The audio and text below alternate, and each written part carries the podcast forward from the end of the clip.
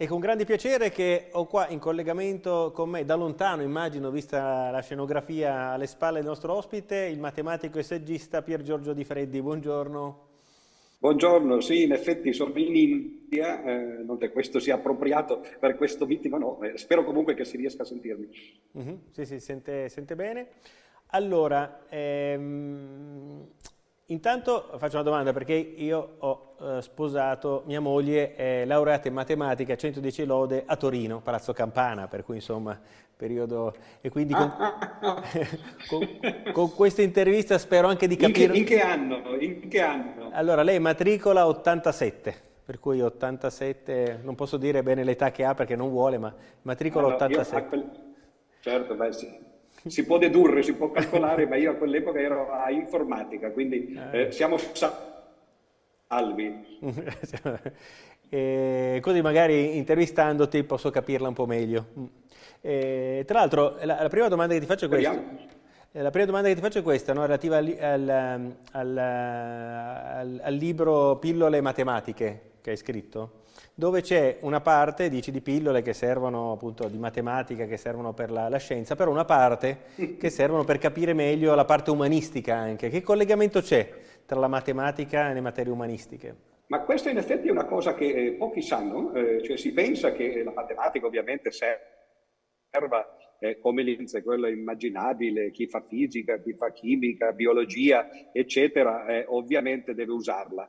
Però uno penserebbe di poter essere immune da quest'uso se fa invece cose umanistiche come la letteratura, la musica, la pittura, la filosofia, la religione e così via.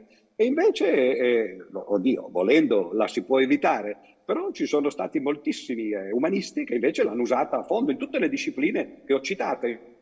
Infatti quelli sono praticamente i capitoli, diciamo così, eh, umanistici del libro che avete citato, cioè di queste pillole matematiche. Pillole matematiche una al giorno perché la matematica va comunque presa a piccole dosi o no? Beh, oddio, no, forse perché le medicine vanno prese a piccole dosi, sarebbe meglio eh, evitare eh, l'overdose, come si dice. Però perché io penso che eh, se uno si vuole divertire le cose forse fa bene a farle senza fare indigestione. Eh, l'idea mia sarebbe stata, ma poiché io le scrivevo in realtà eh, queste pillole una al mese, eh, ci ho messo vent'anni e eh, in teoria ci saranno poi due volumi, questo è il primo, ce ne sono 120, con l'altro fa 240, però di uno come Dello, le novelle per un bisogno di altri dieci anni che non credo che mi siano concessi, eh, forse perlomeno dal punto di vista mentale, non so se da quello di, eh, dal punto di vista fisico. Però eh, con la matematica, a differenza che nell'umanesimo, forse non bisogna appunto trangugiare. Uno per esempio si può leggere un romanzo di corsa se proprio lo prende eh, la vicenda o lo scrittore magari in qualche ora, in una giornata o in poco tempo. Con i libri di matematica è più difficile perché bisogna pensarci, ovviamente il, il, il ritmo, diciamo così, la, di lettura è molto più lenta, quindi forse per quello che eh, il libro è abbastanza corposo, se uno ne fa uno al giorno, oddio, sì, ci mette 120 giorni, che sono quattro mesi, un quadrimestre, diciamo così, no? però forse è meglio, si diverte forse di più che non eh, cercare di leggere troppo e poi alla fine magari di non capire niente. Però ho visto una recensione di uno che dice che l'ha letto in quattro giorni, mi piacerebbe incontrarlo e fargli un esamino.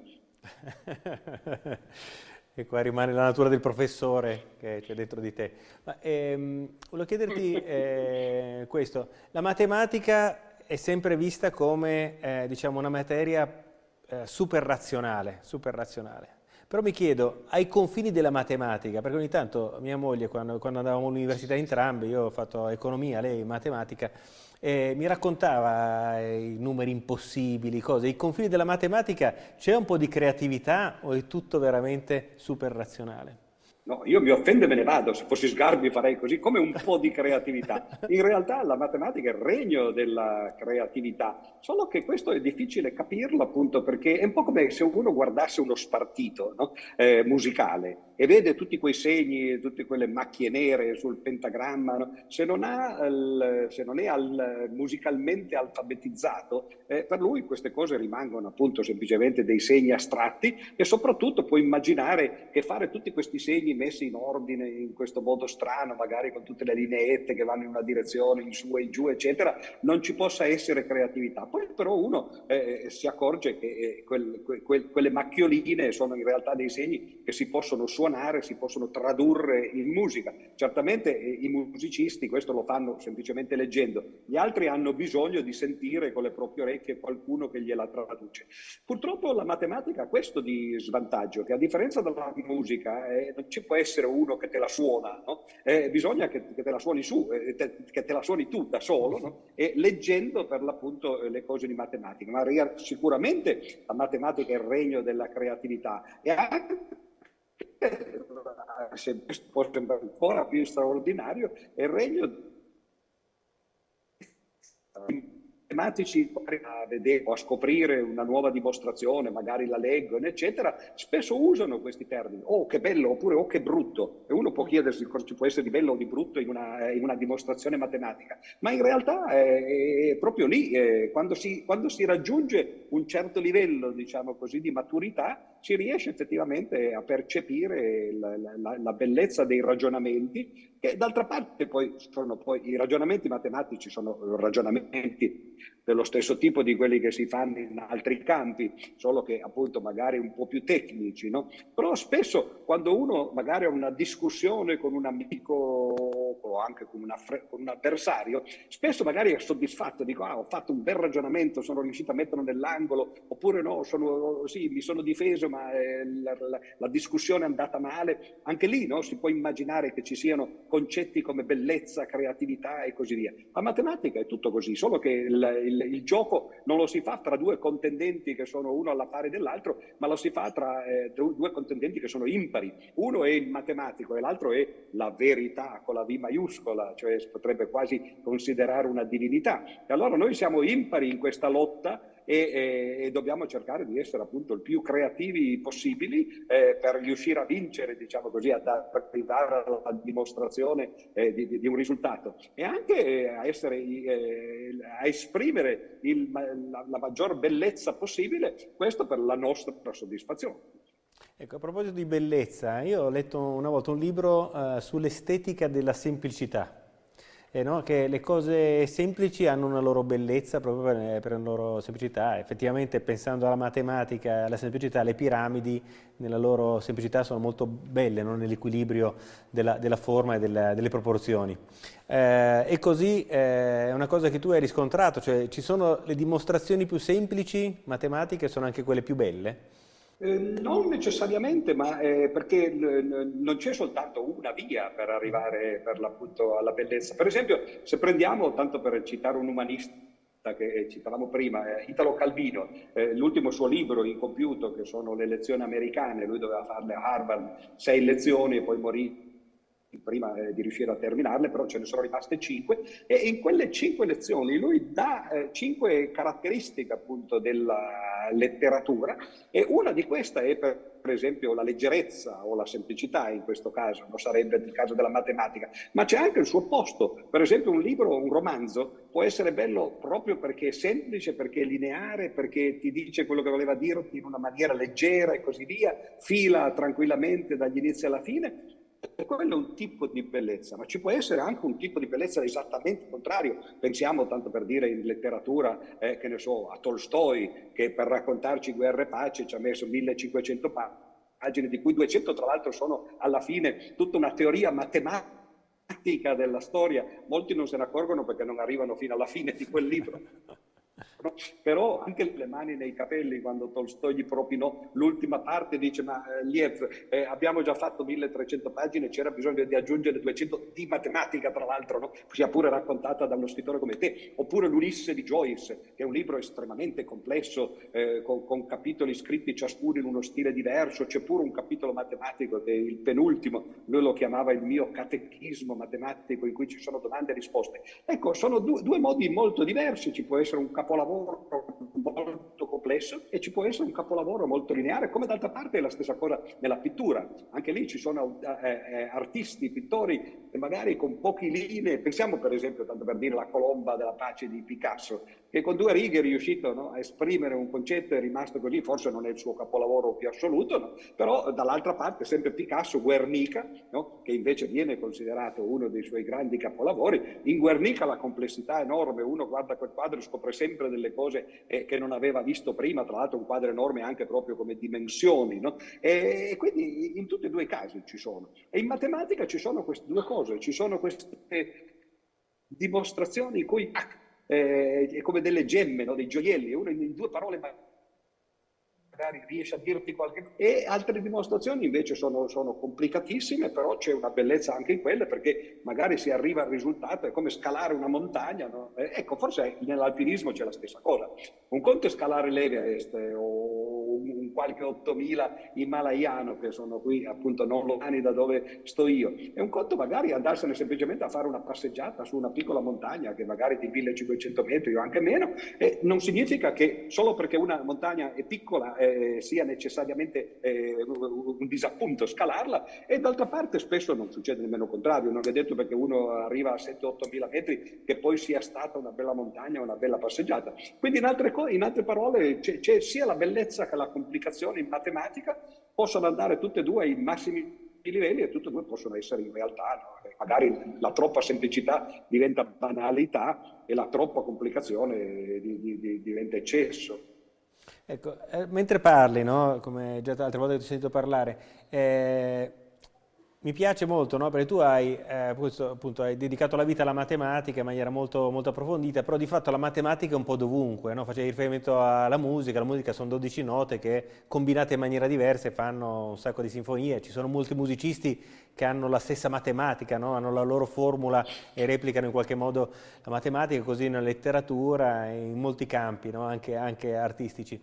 E, eh, ti chiedo questo, ma quando è che hai scoperto la passione per la matematica? Quando è che sei stato folgorato da... hai detto questa è la mia vita? Ma, eh, la mia vita e folgorazione sono due cose forse un po' diverse. La folgorazione, se, se si può chiamare così, è stato più che altro un accorgersi verso la fine delle medie, gli superiori, che eh, certe materie ti venivano meglio di altre. No? Per esempio io ho fatto il geometra perché avendo fatto eh, le scuole dei preti eh, nelle medie non volevo più saperne di latino, quindi ho deciso nessun liceo per me, eccetera. E tutta la mia famiglia era fatta di geometra, quindi sono finito lì. Ma per esempio una materia come estimo, in cui bisognava eh, sapere come organizzare una stalla, quante muti, eh, io, io non avevo idea proprio lì, non riuscivo assolutamente a raccapezzare appezzarmi. E ho visto che in matematica, fini alla matematica, le cose mi venivano naturali. Quindi lì devi avere, se non un talento, perlomeno una predisposizione per queste cose. Il, il fatto di, di, di, farlo diventare veramente una, una, una propria vita molto in seguito, quando poi sono finita a fare e eh, finita l'università, mi sono ritrovato quasi automaticamente a fare un concorso di, per professore, mi è andata bene. Spesso eh, io dico sempre agli, agli, studenti e ai giovani che la vita è un po' come, come una mano, no? che uno eh, vede di fronte a sé, ci sono eh, t- tante, tante dita, no? e quando uno è giovane si trova qua sul palmo della mano, puoi cominciare a andare in una direzione oppure nelle altre, e, e una volta che poi ci va, che intraprende quella strada, si segna un po' il suo destino. Ecco, io a 23-24 anni ero un po' nel palmo della mano, ho preso il dito, diciamo così, eh, che era quello che mi portava a fare professore universitario e, e, sono stato felicissimo, anche perché io pensavo che avrei fatto l'ingegnere in realtà.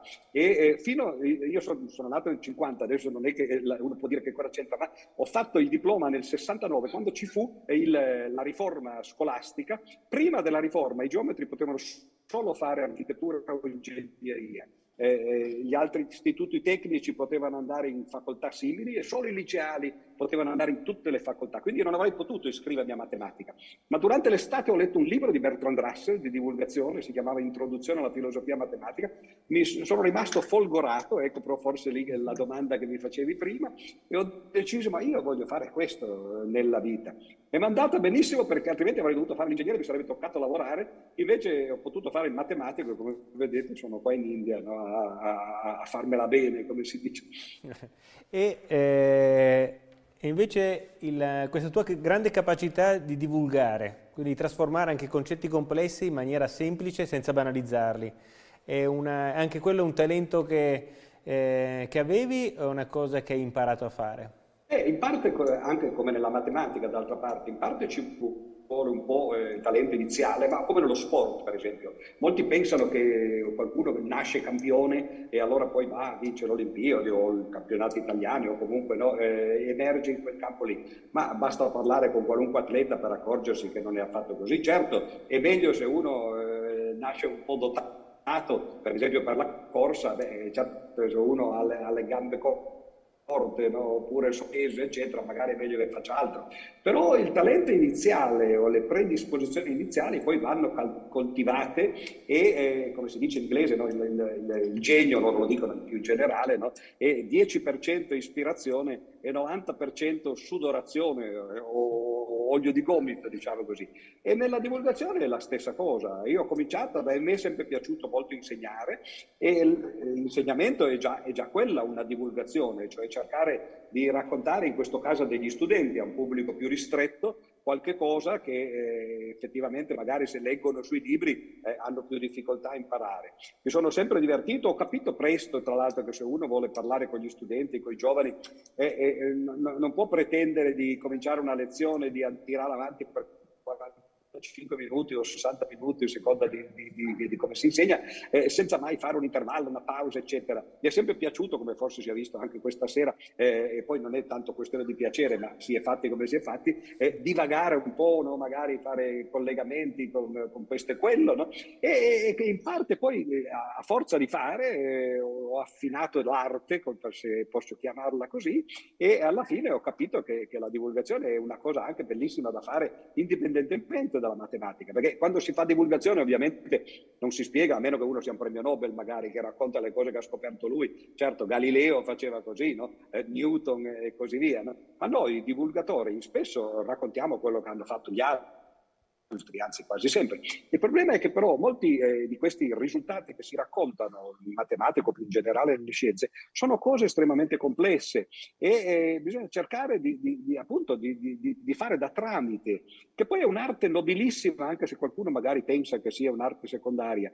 Hermes, per esempio, il dio Hermes, da cui nasce la parola ermeneutica, faceva quello. Lui era, eh, diciamo così, il messaggero degli dei eh, era colui che era in grado di trasmettere i messaggi degli dei eh, alle persone comuni, diciamo, agli uomini. No? E di lì nasce appunto il termine ermeneo, fa un po' quello. Eh, gli dei in questo caso possono essere i grandi matematici oppure può essere proprio la divinità, no? cioè la verità, e dall'altra parte invece c'è eh, eh, il pubblico no, che, eh, a cui queste cose devono arrivare e quindi sono come dei traduttori che traducono da una lingua complicata le cose che, in un linguaggio che poi la gente può seguire. Benissimo, bene, vero, vero, molto vero.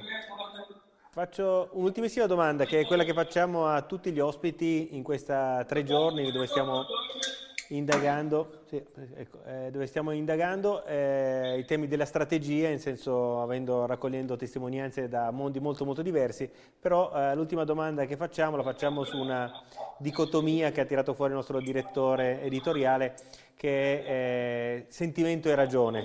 Allora ti chiedo, nella, anche se la risposta mi sa che la so, però te la, te la chiedo perché dobbiamo chiedere a tutti gli, ospiti, gli ospiti, facciamo una sorta di piccola classifica, se eh, nella tua vita, nella presa di decisioni, ha contato più la ragione o il sentimento? Ma dunque, eh, nella mia vita credo che abbiano contato entrambe, perché sarebbe sciocco usare eh, la ragione dove no, non va usata e, eh, e, sarebbe però altrettanto sciocco non usarla dove va usata. No? Quindi eh, ragione e sentimento sono due modi diciamo, complementari di affrontare eh, le cose. Faccio un esempio, per esempio. No? Se uno passa eh, su un marciapiede e vede che gli sta cadendo sul, sulla testa una tegola che si è staccata dal tetto, è stupido che, che, usi la ragione, che si metta a dire ah io ho studiato la fisica, faccio il calcolo di, di, della traiettoria, se mi cade vicino allora mi sposto, altrimenti sto qui fermo, eccetera. Meglio fare un salto no? e buttarsi via dalla, eh, dal percorso. E, e, qui è il sentimento, diciamo, l'istinto più che altro. No? D'altra parte, se uno fa la dichiarazione delle tasse, eh, ovviamente eh, sarebbe meglio che non buttasse giù i numeri a caso, no? anche perché poi eh, l'erario prima o poi se ne accorge no? e, e, magari finisce male. E lì invece le cose bisogna farle pezzo per pezzo, mettere ogni ricevuta, ogni introito che uno ha avuto. Ecco, la ragione e il sentimento sono quelli, l'istinto e la ragione. Si usa l'istinto quando c'è bisogno di eh, una, una risposta immediata la ragione invece quando, eh, quando, c'è bisogno appunto di usarla. Tra l'altro, se posso dire, c'è un signore che ha preso il premio Nobel per l'economia che si chiama Kahneman, che ha scritto recentemente appunto un, un libro su questo argomento che si chiama Pensiero lento, pensiero veloce, che è più o meno l'istinto e la ragione, e racconta appunto eh, questi due approcci alla, alla vita. Sì, è vero, vero, l'ho letto, dove il pensiero lento è quello anche pigro, quello che, esatto, che arriva, esatto, arriva, un po' esatto. dopo. Noi ci arrendiamo spesso al pensiero veloce quando dovremmo far convivere entrambi i pensieri. Eh, bene, eh, grazie, grazie per questa bella intervista, questa bella chiacchierata. Eh, sei eh, dall'altra parte del mondo a fare cosa? Te lo posso chiedere o no? Sì, sono venuto a Benares, che è la città santa, Varanasi, eh, perché c'era un congresso mondiale di logica e religione.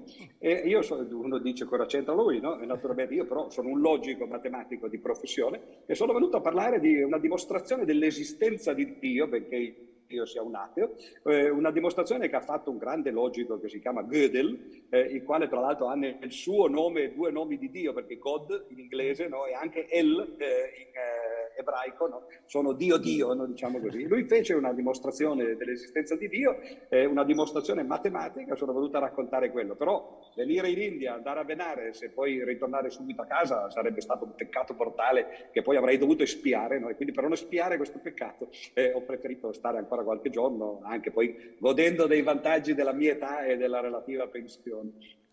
allora, allora, grazie per averci dedicato questo periodo in un periodo di eh, meritato riposo e anche di turismo. Eh, grazie, è stato veramente un piacere eh, conoscerti e averti ospite qua nella nostra trasmissione. Grazie mille. Grazie a voi, arrivederci e buon proseguimento.